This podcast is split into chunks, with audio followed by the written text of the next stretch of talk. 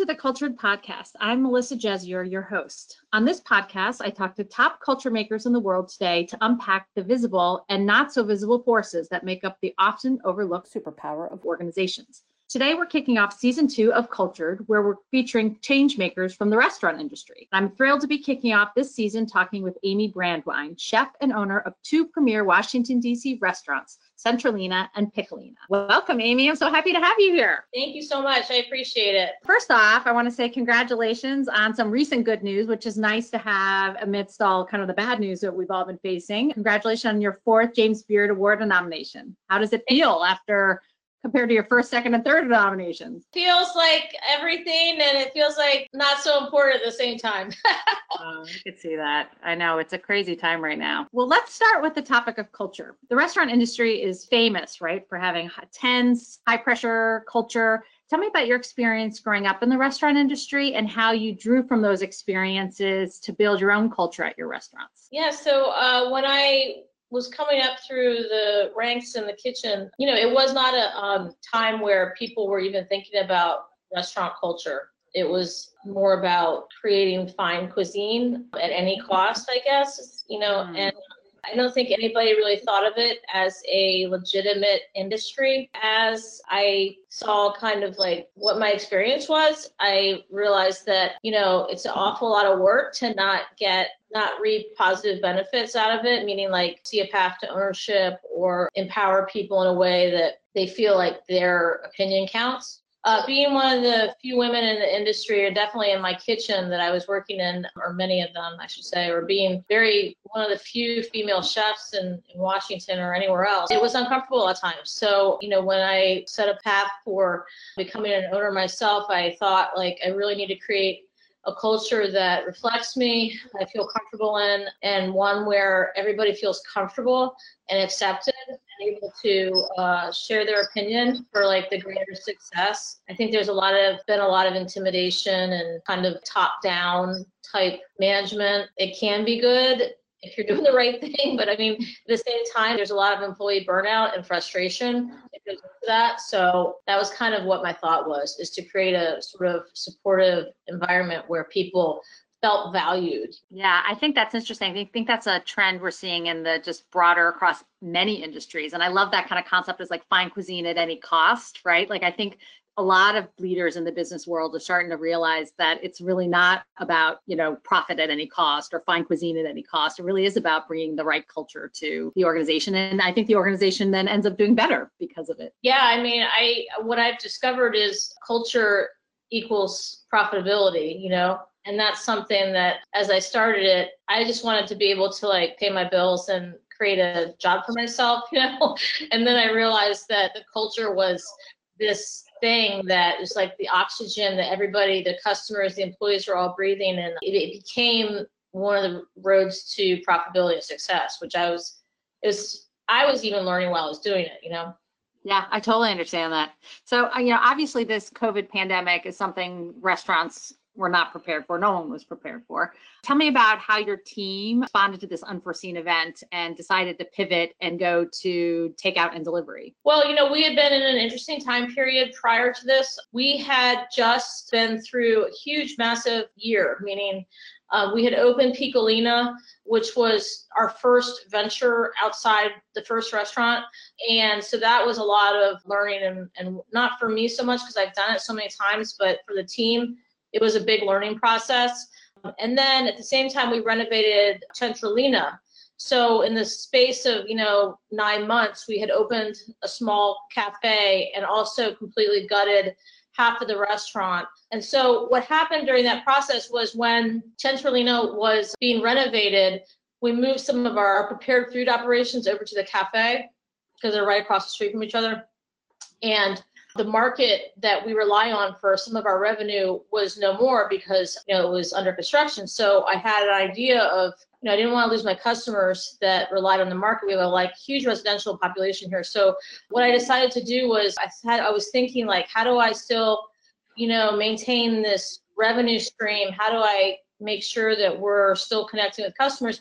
And so I had an idea to put the groceries online because we didn't have a market, but I said I can still sell online, you know. And so I, I set out for this idea thinking that that time period that I wanted to continue trying to serve the community. And also, I said, well, it would be really cool if I could uh, deliver uh, groceries to people at City Center or beyond, because there's a lot of people, say, in Cleveland Park or you know other parts of Northwest DC that want my pasta or they want the sauce, but they don't want to travel for it. They don't want to make you know sometimes with traffic it can be 45 minutes. So long story short is we had already i so i had already reached an agreement with caviar which is a delivery service at that point to put my market online and so i was it was like this like project in the back of my head that i was like really excited about and then when this pandemic happened i had already had my grocery store online so oh wow. so that part of it was a lot of heavy lifting to My team, I think I was driving my team a little bit crazy because they're like, you know, we're selling like just a few things a day. And I said, it doesn't matter. Like um, at that time, nobody really understood exactly how important it was going to be. Um, we were just entering the data in the computer. And then so when this happened, I had already been, I'd already had an agreement with Caviar that they would do this for me. And it was like the first market of its kind that wasn't an Amazon that they were going to do this for. And so when I already had the agreement, then I just like, you know, I put my pedal right into it. I already had their commitment. So then they set out about taking my data from the online grocery store that we already had and inputting into their system. So that part was really, really easy for us. I mean, meaning like we were already doing it, we were already doing groceries, yeah. but we had already pivoted before this thing took place. So that part of it was really exciting for me because uh, you know, I was like my little, like my little geeky project that, that major but I was like really happy about it, you know. And so that was fun. And then, um, you know, the delivery service, you know, gosh, we drive around and I've driven around and it had the pivot hasn't been too hard. It's been interesting, but it hasn't been like a huge sea change. You know, my food is known for being like fine dining meets accessible sort of. So I don't make things that are extremely complicated. I just make things that I think are the best way to do a certain thing, get out of the way basically. So it's very well suited for what the times are. So I think in some respects, I just, I was very in a very good position to be able to move in a slightly different direction. So, in other words, you were planning for the pandemic and you didn't even know it. I have to say, pretty much, I didn't know that I was doing this. You know, we renovated the space and we had uh, 50% of our real estate devoted for the market. We uh, modified it. It's a very long story that's not worth getting into, but we modified it and now we have a much smaller footprint and that was my entire idea with the online grocery store is that my square footage is smaller because I want to do private dining, but I want to have more revenue per per uh, square foot in that space, and that was why I was thinking about the market online. So this whole thing has been like just a it's been an amazing thing. I mean, now you know the the market sales are accounting for at least 50% of our revenue now. Oh, wow. So That's amazing. It's, it's something else. I mean, I'm even shocked, you know? That is amazing. So I also heard that you recently had an employee test positive for COVID 19 that required you to shut down the restaurant uh, or the operation, right? Do a full deep clean. And then I heard you just reopened again on May 8th. So yeah. tell me, did did you ever think about just throwing in the towel? Yeah, I mean, I thought about, you know, we had been uh, we had been open um, post closure, dining closure. I think it was about a month, a solid month that we had done the new the new normal. You know, when that happened, it just was very I was very surprised because our entire team was healthy except for one individual who is doing much better now. But it was frustrating and I was scared. I was I was definitely feeling more fearful, you know. And so we were all home. I have an amazing management team and we were all home and I just talk to them all the time. Like, you know, when this started, I said, you have a choice. You can work if you want, and if you don't, we're gonna we're gonna hire you back when this gets to a better place. Everybody wanted to work, and I was surprised that everybody's. I was very sensitive to how they might be feeling, and so if I was feeling that way, I was just very concerned about staff, and um, they all wanted to. They were wanting to come back to work even more it was interesting. I wasn't expecting that. And so, you know, now we just do what we do, but try to, we did you know installed even more health practices and and that type of thing and uh, yeah i mean i think we're all kind of in a good place about the situation that is right now. So I'm I'm always interested from both personal experience and professional experience how like unexpected disruptions, whether it be a key employee that quits unexpectedly or this pandemic, how and they're always hard to deal with. But I think from them often comes learnings and growth and innovation. So I'm curious about what you've learned from this and what how you've grown and what you will hope to take into the, the post pandemic future? Yeah, that's a really good question. Um, I have learned a lot from this. Um, you know, I uh, I think the first thing is that we as a group are not working uh, as many hours. We weren't we're not working as many hours as we were before, and I think that I've learned from that that that makes that makes for a better team. It's it's one of these things that's part of uh, the restaurant industry and then the economics of payroll and such that it's just very hard to make the dynamic, you know, the, the profits work. But I've learned that, like, I think that there's a space for trying, we have to try to make this different. I think that's what I've realized is this industry needs to change. And I've rethought, I don't know how exactly I'm going to implement it, but I've been mulling it over my head that, you know, we should be changing the work requirements and and maybe it's having an extra staff member on hand because that's one thing that restaurants don't have that that a lot of other industries have, most industries have. You know, somebody gets sick, there's somebody who can fill in. You know, in the restaurant industry, it's never like that. It's just not. So um, we are unprepared for those times. And so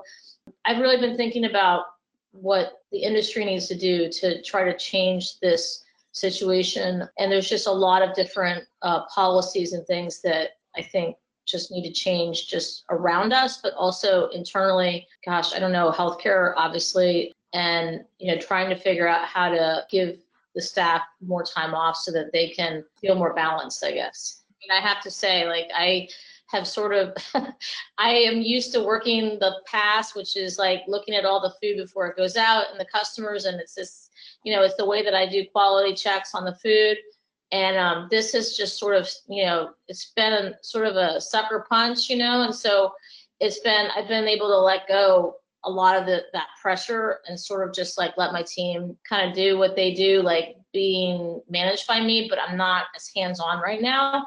And I'm kind of, it's not that bad of a thing. so I'm learning how to do that, you know? It's a, yeah. I haven't learned to do that yet. So I'm trying to, you know, I'm learning how to do that. I, you know, there. I think that's amazing, and I think that's what I think that's what shows resilience is when uh, people and businesses can really truly take what they've learned and apply it to going forward. It, think it bodes well for for your future and hopefully for our, all of our futures. So, being a head chef um, and a business owner, I think you you possess a very unique uh, DNA that combines. Right, it's got to have a little bit of leadership, a little business sense, creativity.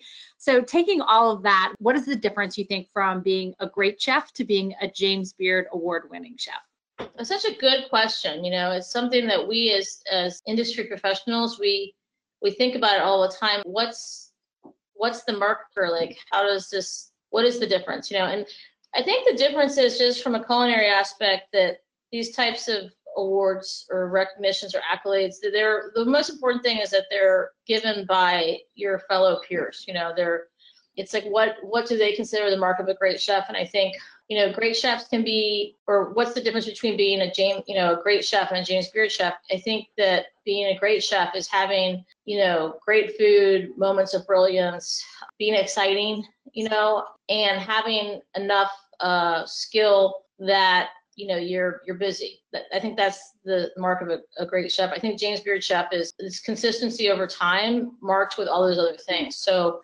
can you still excite people? Is it consistent all the time? Is everything that you do excellent? And i think that that's the marker that people usually look for is that one thing is great and the other things are so so it's the consistency all throughout your entire organization. Also, you know, what are you saying through your food? You know, what chords are you striking? And so each chef has their own style. And then within that, each chef that is, I think, a James Beard chef makes it, they make their mark in some way, in a way that's different. And so uh, there's something distinctive about them, their cooking, maybe their personality, their restaurants, what they look like, what they feel like, something else some different thing that they're bringing to the table that makes people go wow So, in being a celebrity chef, do you find that that helps you or hurts you in terms of your role of being a manager and a leader? Well, I don't think of myself as a celebrity chef. oh. I don't ever know. Um, but, you know, I think uh, my staff, I don't think my staff thinks of me that way either. I mean, I'm the. I, I, think they see me coming to work every day. I mean, they see all the news clips and things like that. Um, but they also see me come to work every day. And so I think that's the thing they know that like that's real, you know, and that we're here all working together. So what makes it easier, I think, is uh, you know, when you're creating great food and you're creating this culture and you're doing things, people are excited about it. It brings a lot of attention to the restaurant, mm-hmm. and that um, trickles down to uh, longevity and you know um, sustainability, profitability. Yeah, I mean, when you have that type of uh, press that's coming it, it makes getting people in the restaurant easier. It helps the entire organization. And then, you know, there's pressures that go along with this. I think sometimes, uh, you know, I'm pretty down to earth. I think sometimes the staff, uh, I have moments where I have to reinforce that, you know, whatever it is that we're doing, that's just not good enough, you know, and I think that those are the moments where they, uh, it's sort of like a, a reality, you know, it's a little bit of a reality check. Like, you know, um, if something is not in line with what I do or it's not on the standards that I hold, sometimes, you know, we, I have to put down the, you know, I have to put my mm-hmm. foot down and be like, that is just not, that's just not good enough for us. We have to do better than that, you know. So I think it creates a lot of pressure sometimes. Um, at the same time, like I think um, I'm fortunate to cook in a certain way that the customers really latched onto it, and it's a way that makes it easy for my staff to operate. Meaning that like I create food that's realistically executable mm-hmm. with really great flavor profile, and I think that is the thing that is uh, one of our greatest strengths is what can we do realistically? Being realistic i think and, and knowing what your your strengths are and and what kind of chef you are i think makes makes things a lot easier to deal with. I know what kind of chef i am and i know what i'm not. Um, and if you try to put yourself in a situation where you're not cooking in a way that you're comfortable, I think it creates a lot of problems. I love that idea of being like setting high standards, but also being re- realistic in terms of what you can implement and being yeah. being grounded in that. Because I think that is what creates excellence in, in any industry. Yeah, I think so. You have to be if you're setting high expectations that people can't reach, there's no way that's going to work. It has to be executable every day. It has to be something that people can understand. It has to be something that they can do over and over again, it has to be something that is honest, you know, in your approach. I mean, if you're a French chef and you're or star chef, then that's who you are. Then you create that, and you, that's your model, and people understand that. that's great. But you know, for me, I, I think it's realistically understanding the stress levels that people are under I know because I was in that environment. yeah. You know, it's about creating a realistically executable food that is attainable and not. I'll tell you one thing that I say. I've told my staff is that if a chef is screaming at whoever, it, they they the, the issue lies with the chef, not the mm-hmm. employees, mm-hmm. because the chef's the one who hired the sous chefs. The chef's the one who created the menu. The chef's the one who sets the standards and the staffing. And so if there's a problem with the food or people aren't doing things correctly, ultimately the chef is the one who has to take responsibility for all this. So they shouldn't be screaming at the staff. They should be looking at their, themselves, trying to figure out, you know, how do I fix this? Because whatever I've set up is not working. You know, mm-hmm. I think that's the key to how I view things is that you can't create an unattainable environment and then take your frustration out on your team. Yeah, that makes a lot of sense. And I, you know, that actually, I've heard actually that you have talked about a lot about keeping the the need to keep your emotions in check in the kitchen, and this is kind of related to that that same thing. And I think it's something that any business leader can relate to is that you have to be able to keep your emotions in check. Tell me, how have you learned to self manage your own emotions in such a high pressure environment? You know, I. Uh I have to think, you know, I think being an owner changed uh, my, you know, I realized that I have a responsibility. And so being an owner and having, I have 80 employees. And so having so many employees, um, you know, they need you to stay calm and nobody wants to work with somebody who is losing their temper, you know. So I take deep breath. I just learn to breathe. Sometimes I'll go have a glass of ice water. Um, I've told my staff sometimes, like, go in the corner, drink some water mm-hmm. because usually like after 10 seconds you're calm you know and mm-hmm. so i think i have to just i just try to not go with my first impulse which is like release the tension i try to yeah. like i try to pause for a second and breathe and then you know because i have moments of i'm a i'm sort of a perfectionist you know so i have moments where i get very frustrated you know but I have to try to control it. And I understand that it's my job to control that. You know, I have to figure, like I said, it's like the responsibility rests with me to figure out how I'm going to mm-hmm. manage through this, you know, and it's, it's, it's, it's kind of nice, you know, you see the, you, you see the positive results of doing it. And then once you realize that there's another way to get through it, it seems like a lot easier than having issues with staff later because you lost your temper, you know? Yeah. Yeah, I totally I hear you on that. I was reading a quote recently I've, I've been thinking a lot about during this whole pandemic, and it's it's very closely related to what you've been talking about. It's uh, a leader is supposed to absorb fear, but exude hope.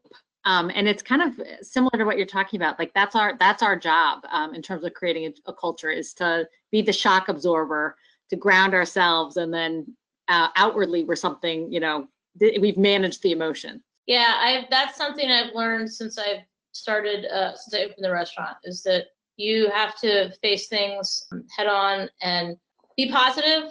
I mean, I'm a realistic person. I'm not always thinking that everything's going to work out perfectly, but I think that from the power of goodwill and your staff and being positive and you know corralling everyone to do the right thing, I think the greatest strength is having that that mindset and with that you do lead through it. Staff is depending on you to have a leadership role. You're marching in front of everybody and everybody else is with you, you know, but you have to lead.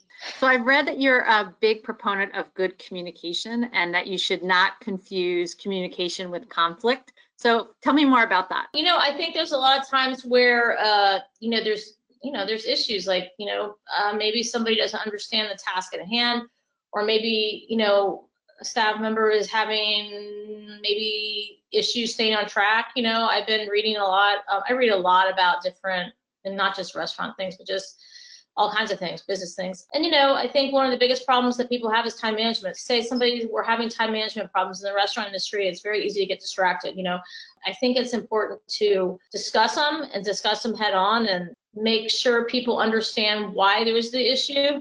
And I always say that it's not, you know, it's I always said that even when I was the brunt of some instruction that wasn't the delivery wasn't so pleasant you know it was always a lesson that was being learned. And the, the important thing is learning the lesson. And i always say to them my job here is to to teach everyone here how to behave professionally and understand this is an industry of, of respect you know? And so I think if people understand the way you think, they really understand what you're saying and why you're saying it, and they understand it's tied to the bottom line and it's impactful into whether you're going to be successful or not. I think if you explain the metrics of what it is that you're doing, then people really they're they're with you.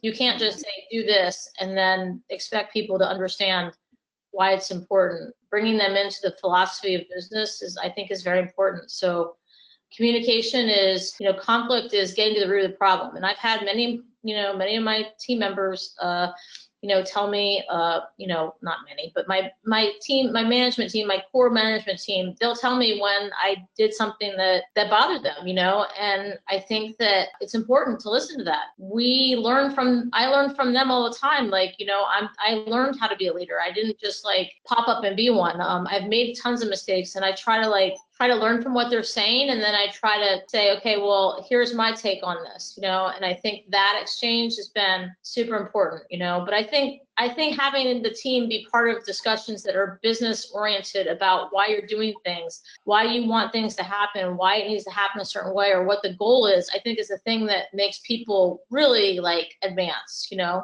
That's what I think. Well, it's back to that supportive culture that you talked about in the beginning of our conversation. Like that's part I think that would probably be part of building that supportive culture is, is teaching people. Yeah. Teaching people business, I mean, you have to you have to teach you know, you it can't just be that this is my restaurant and well, it could be. it could be, but it's it's not. It's it's it could be, and that's kind of what I've seen throughout my career through many different places I worked. Like, you know, this is this is our place. This is my place. You're gonna do this, and I don't like that, and do this, and why is that like that? And maybe an occasional good job, and you see success, you know, but it's really like it's coming as a directive. You know, my goal is to teach people who work for me the what business is and like what metrics are and how do you make a profit and what do we need to do and how are we going to market ourselves and we have to keep moving and here's why you know? And they see once they i think they understand that you're giving them something besides a paycheck you know? I hope i i don't know you have to talk to them but i try to say you know like my my i have some managers that have never worked in a really high pressured office environment which i have i have a background that I worked in um, legal and political field before becoming a chef. So I worked in some really high pressure law firms, name law firms, doing political work and things like that. And I know what those environments are like, right? So some of my staff hasn't um, been in that type of uh, environment. So I, my my job is to to explain to them what those environments are like and what expectations are like in those types of environments try to re- try to explain to them that this is also a professional environment and um, this is how we're going to make sure that we're operating in those kind of same lanes business wise and then also it's helpful because explaining these things makes them understand that our clients who are on the other side of that who are in those types of environments their expectation is x because that's what they're used to so all those things are, are really helpful but my goal is when people, uh, when they finish working here, is that they understand from an advanced business perspective, you know, what it takes to be like a responsible, you know, a responsible, high level type of executive. You know what I mean?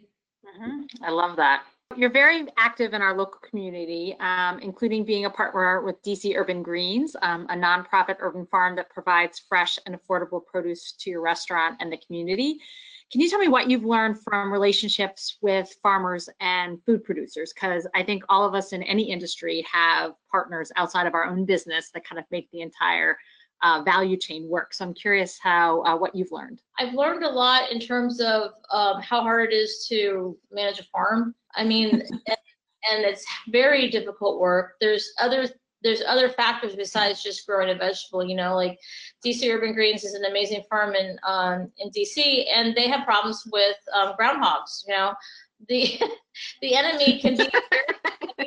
groundhog doesn't sound so serious, but it is when they're digging holes in your dirt eating all of your vegetables. You know, so um, those things are like, or you know, you need an invisible fence to keep the deer out, or things like that. There's like there's impediments that you don't quite think about that are environmental, you know, that are costly, you know. So, and then, you know, just the way that, gosh, the role of food is super, super important. What I've learned through this situation, which I kind of already knew, but you know, our supply chain is, I mean, we, the, the, the, chefs and the restaurants are sort of at the center of the supply chain and farmers are reliant upon us to sell, you know, and it's a very fragile situation. And, you know, I guess I believe that I've learned from DC Urban Greens just how important it is, like hyper local agriculture is, you know, and how important it is to just, I think, keep your dollars as close to home as possible. You mean the spending of it and seeing the money circulate throughout.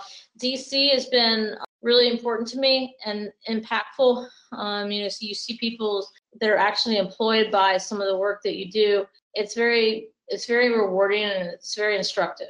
I think that's a trend we're going to continue to see uh, going forward post pandemic. Yeah, and I'm happy about it because I kept talking about how I loved urban farming and how we should be able to do some agriculture in, in, DC proper on these, you know, sites of land that were being converted and didn't have that much traction. But now I think that people are seeing that they are having much more success getting getting items from local local places, um, local farmers than maybe outside, and then all the problems with the plants, and it just highlights a lot of issues in the food in the food agriculture world. So, in this incredible time of need for the restaurant industry, including farmers and everyone else supporting your business, uh, what do you want to suggest to me and to listeners to support the people and businesses in this time of great need and change? You know, I think the first thing is, you know, patronize the places that you care about. You know, I mean, I I myself thought about my dry cleaner. I had to do some dry cleaning and, you know, I wasn't work. This is when we were in the quarantine and I was like, oh my gosh, like, you know, maybe I should do one of those contactless pickup things. And I thought of my, my dry cleaner in the middle of downtown. She, you know, they probably don't have too much business. I was like, no, you're going to get out of it. You're going to get in your car with your dry cleaning like you always do. You're going to go take it to them. They need your business. You know, I think that people don't realize how much the business is needed and how much like if you do not support the local businesses the small businesses they will not exist anymore. People underestimate the amount of value in a hundred dollar you know food order or grocery order or whatever the case may be. It's hugely important. Okay so final two questions that we ask all of our guests. Um, what's the first word or the one word that comes to mind when you think of culture? Being meaning what do you mean by being? being like how are you existing how are you living? Very cool. And then if you could have a superpower, what would it be and why? Well, there's an obvious one that would be eradicating this virus. That's true. That's the first thing that comes to mind is being able to get this virus done so we can stop wearing masks and having everyone terrified and scared of each other. It's terrible. I hate it. I hate it too. I hate it too. Well, Amy, thank you so much for your time and you have you make delicious delicious food. So thank you so much for for it and I can't encourage everyone to go eat at Centrolina and buy some stuff from your market. Thank you very much. I appreciate the opportunity. Thank you. Wonderful. You have a wonderful day, Amy, and I look forward to uh, hopefully getting to meet you sometime in person. Absolutely. Take care. Thanks Sounds a lot. Good. Bye. All right. Bye.